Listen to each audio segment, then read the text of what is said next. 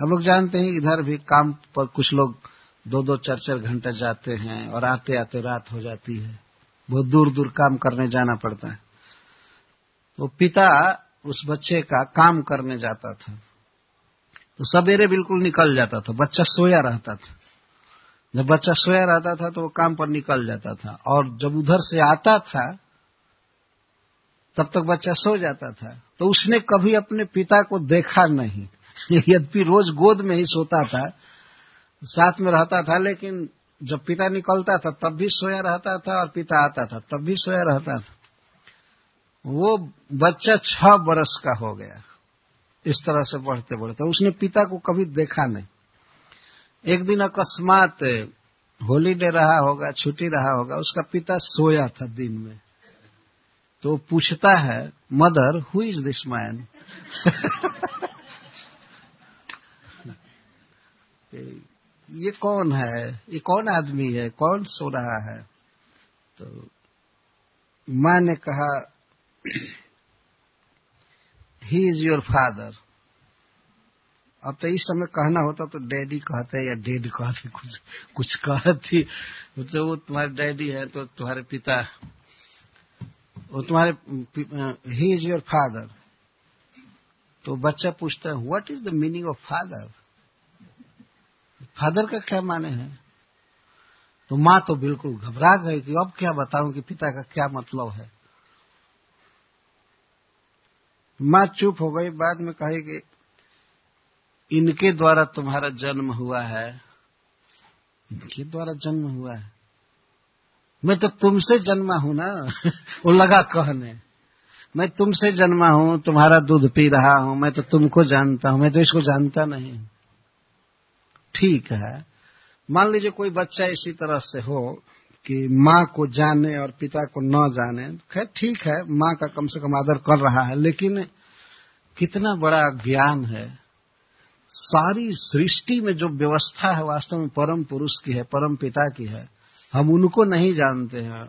और प्रकृति की गोद में खा रहे हैं, पी रहे हैं, सो रहे हैं तो हम लोग प्रकृति को जानते हैं, माँ को जानते हैं, लेकिन पिता को नहीं जानते। जबकि माँ कुछ भी नहीं कर पाएगी। यदि पिता न सप्लाई करे वस्तुओं की और सारी व्यवस्था न करे तो माँ क्या कर पाएगी? इधर की माँ तो खैर स्वयं जॉब करती है, काम करती है। तो भारत की माँ इसको समझ सकती है अच्छी तरह से। कि बिना पति के आश्रय के वो कुछ करती नहीं। बच्चे को जो भोजन मिलता है, उसके पिता का दिया हुआ है जो उसको पैसा मिलता है या कपड़ा मिलता है, जो कुछ भी वो पिता देता है उसका, उसको माँ सजा करके, सिला करके या जैसे कुकिंग करके खिलाती है, देती है, वो बात दूसरी है, लेकिन सब कुछ पिता का दिया हुआ है।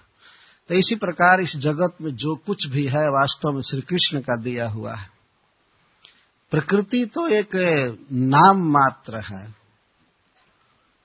पर सारा श्रेय लोग प्रकृति को देते हैं। कुंती महारानी जैसा विद्वान व्यक्ति इस बात को स्वीकार नहीं कर सकते। जानते हैं कि आप आदि पुरुष हैं या प्रकृति के भी नियंता हैं। और इस कारण से अंतस्थ सर्वभूता नाम आप सभी जीवों के बहिरंत बाहर भी हैं और भीतर भी हैं। कुंती महारानी इस बात को समझ गई कि ये उत्तरा के गर्भ में भी गए थे और रथ पर भी बैठे हैं। यह भगवान का अद्भुत ऐश्वर्य ये तो दो की बात तो बहुत दूर है, वो तो अनंत अनंत शरीरों में एक साथ रहते हैं कृष्ण। इसका उदाहरण भीष्म पितामह ने दिया है, जैसे इस पृथ्वी पर कोटि कोटि घड़ा रख दिया जाए। घड़ा मिट्टी का पात्र होता है, और उसको जल से भर दिया जाए। जितने सरोवर हैं, घड़ा हैं, सबको जल से भर दिया जाए। और सूर्य उगता है तो सब में सूर्य का प्रतिबिंब दिखाई देता है, सब जगह। तो इसी तरह से भगवान सबके हृदय में अवस्थित है। एक ही भगवान श्री कृष्ण ईश्वर सर्वभूता नाम हृदय से अर्जुन तिष्ठती, सर्वस्व चाहम हृदय सन्निविष्ट। वे सबके हृदय में है। भगवान बारंबार इस बात को कहते हैं मैं सबके हृदय में हूँ और इसके साथ वे बाहर भी है। हृदय में तो है ही, बाहर भी है।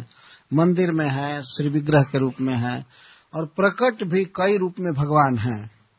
और वहाँ तो प्रकट थे, रथ पर बैठे हुए थे। तो कुंती महारानी कहती हैं, आप समस्त जीवों के भीतर भी अवस्थित है, बाहर भी है, तथापि अलक्ष्यम फिर भी मूर्ख लोग आपको नहीं समझ पाते। फिर भी लोग नहीं समझ पाते। जब इतना प्रकट सत्य है आप, तथापि आपको लोग नहीं पहचान पाते। बहुत दुख की बात। लेकिन कृष्ण, मैं आपको जान गई कि आप परमेश्वर आप हमारे भतीजे का अभिनय कर रहे थे।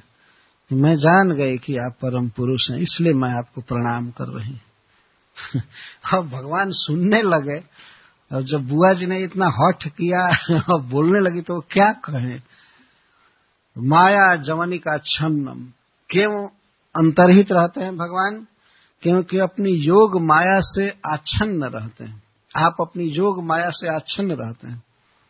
भगवान ऐसी ऐसी लीलाएँ करते हैं कि कोई अज्ञ व्यक्ति नहीं समझ सकता है कि ये भगवान है।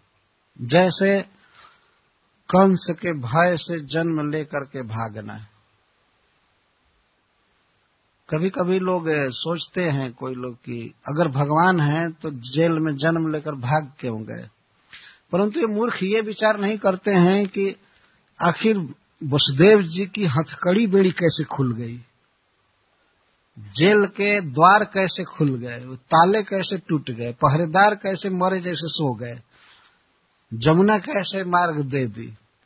ये सब भी तो विचारणीय बात है ना? ये विचारने लायक बात है। वसुदेव जी जब ही कृष्ण को गोद में रखे तेम ही उनकी हथकड़ी खुल गई। पाओ की बेड़ी खुल गई। लेकर के चले तो बिना खोले और बिना आवाज़ के द्वार खुल जाते थे। आगे जब निकले तो पहरेदार ऐसे सो गए थे, लगता था कि अब लास्ट इनका जीवन है, मरे जैसे सो गए थे। योग माया ने सुला दिया था। तो भगवान की यह लीला थी, न कि भय, बस भागे थे।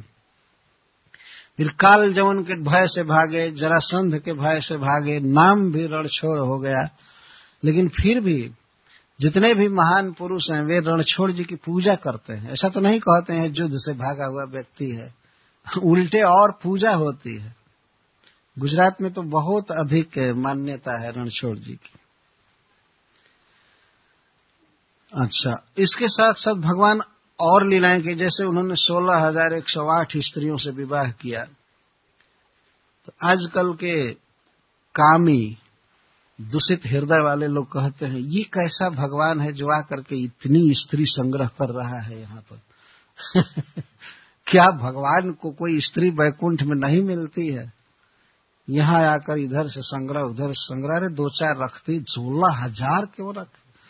हमसे एक स्त्री ने प्रश्न किया था हुस्टन में, अमेरिका में प्रथम बार उस नगर में गया था तो प्रोग्राम हुआ मैं भगवान की महिमा पर कुछ बोला तो उस स्त्री ने बाद में प्रश्न किया। उसने प्रश्न किया कि बड़ा कठोर शब्दों में बोली। वो पंजाब की थी, इसलिए वो किशन कहती थी, कृष्ण नहीं कहती। ये किशन राधा को क्यों साथ में रखता है? मैं तो बिल्कुल चकित हो गया। ऐसा प्रश्न। कहा, क्या बात है? उसे रुक्मिणी को रखना चाहिए ना। रुक्मिणी उसकी विवाहिता पत्नी है तो राधा को क्यों रखा है? मैं तो कोई इसका उत्तर भी नहीं जानता था। मैं अन्वाय ढोने लगा। तो फिर मैं चुप हो गया तो पूछती है, आप किशन को भगवान मानते हो? तो मैं कहा कि नहीं, हमारे मानने की आप चिंता क्यों करती है? शास्त्र मानता है। सारे साधु, महात्मा, ऋषि, मुनि सब मानते हैं कृष्ण को भगवान है। हम माने या न माने, हमारे मानने का वैल्यू क्या है? तो नहीं नहीं, मैं भी मानती हूँ। तो जब वो भगवान है तो सोलह हज़ार स्त्री क्यों रखा है? वो पूछती है। भगवान है तो सोलह हज़ार स्त्री क्यों रखा है? तो कुछ प्रश्न ऐसे कर रहे थे कि क्रोध उत्पन्न होने लगा मन में।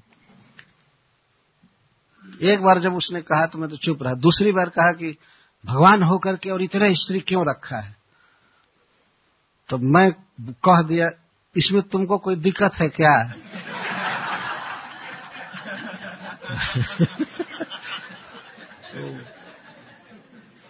तब तक तब तक उसका पति भी आ गया। वो भी वैसा ही था, दोनों आर्य समाजी थे। वो भी उसी तरह, ब्रह्मा ने बहुत सोच करके दोनों का विवाह कराया। तो वो कहता है कि, दिक्कत क्यों नहीं है? वो पुरुष आकर के बोलने लगा।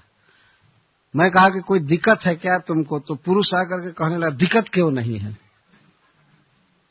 तो क्या दिक्कत है? तो है दिक्कत।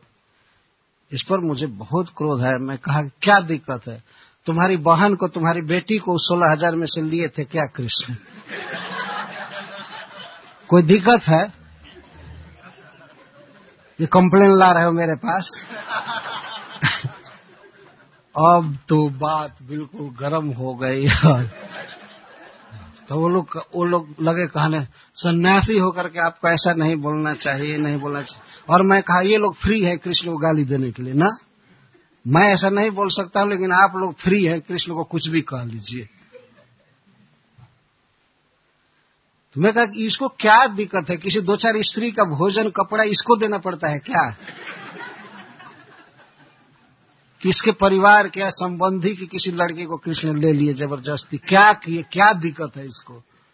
जब वेदव्यास देव को कोई दिक्कत नहीं है सुखदेव गोस्वामी बड़े प्रेम से इस कथा को कहते हैं, विवाह की कथा को। नारद जी विवाह की चर्चा देखने गए, गृह चर्चा देखने गए।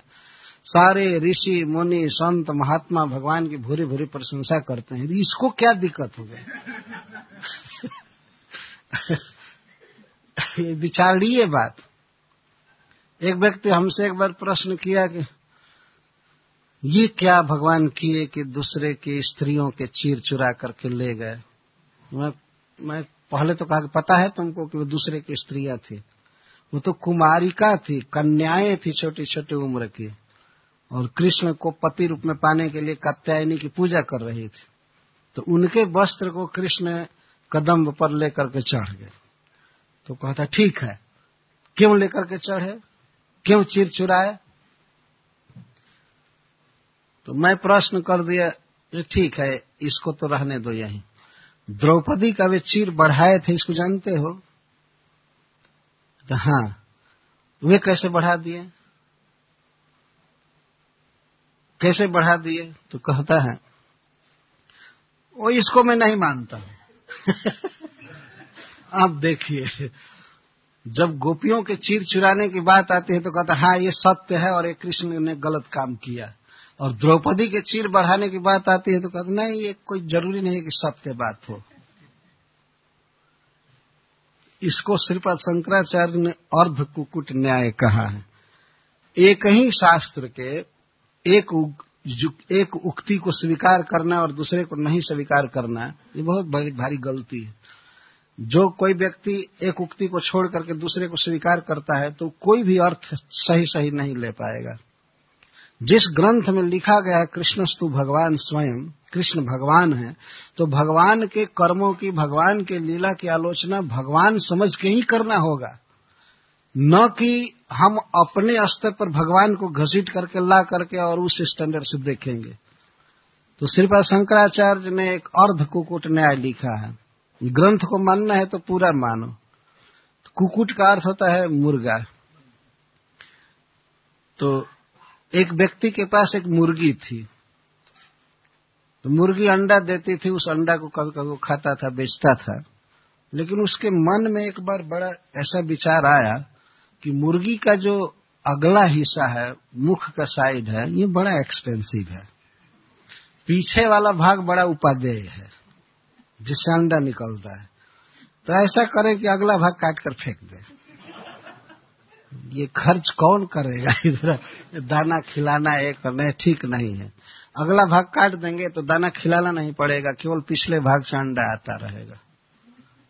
वह मूर्ख चाकू लेकर के और मुर्गी का अगला भाग काट कर फेंक दिया तो वह अंडा आना भी बंद हो गया। तो इस तरह से शास्त्र के एक उक्ति को जो लोग स्वीकार करते हैं और दूसरे को नहीं, वे कभी शास्त्र के अर्थ को नहीं समझ पाएँगे। भगवान कृष्ण को भगवान मान करके ही चलना पड़ेगा। मानवीय धारणापन को नहीं घसीटा जा सकता है। यहाँ तक कि देवताओं के लिए जो रूल और नियम है, वो मनुष्यों के लिए नहीं है। मनुष्य उसको पालन कर ही नहीं पाएगा। जैसे हम कभी कभी उदाहरण देते हैं, मान लीजिए कोई वायुवान जा रहा है, प्लेन जा रहा है। और नीचे कार में बैठा हुआ कोई दूसरा व्यक्ति जा रहा है रोड पर तो रोड पर जाने वाले व्यक्ति ट्रैफ़िक के नियमों का पालन करेगा। यदि लाल सिग्नल होगा तो रुक जाएगा। है ना? वो रुक जाएगा। जहाँ रुकना है रुकेगा, बाएँ दाएँ करना है करेगा। लेकिन वह कार चलाने वाला, मान लीजिए, देखे ऊपर पायलट को और वो कहे ये प्लेन चलाने वाला पागल हो गया, ये लाल देख करके भी नहीं रुक रहा है। एकदम ये तो ये तो बेवकूफ़ व्यक्ति। अरे कितनी लाल बत्तियाँ रोड पर रहेंगी, लेकिन क्या वायुवान वाला इसका पालन करेगा? उसकी स्थिति दूसरी है, उसका अधिकार दूसरा है।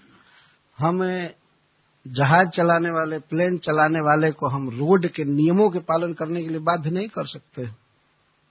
ये तो सामान्य मनुष्य मनुष्य में अंतर हो जाता है। फिर भगवान में और मनुष्य में तो कोटि कोटि गुना अंतर है। जब भगवान की लीलाओं का विचार करना होता है तो प्रमाण देख करके चलना पड़ता है कि पहले के ऋषियों ने भगवान के विषय में क्या कहा है।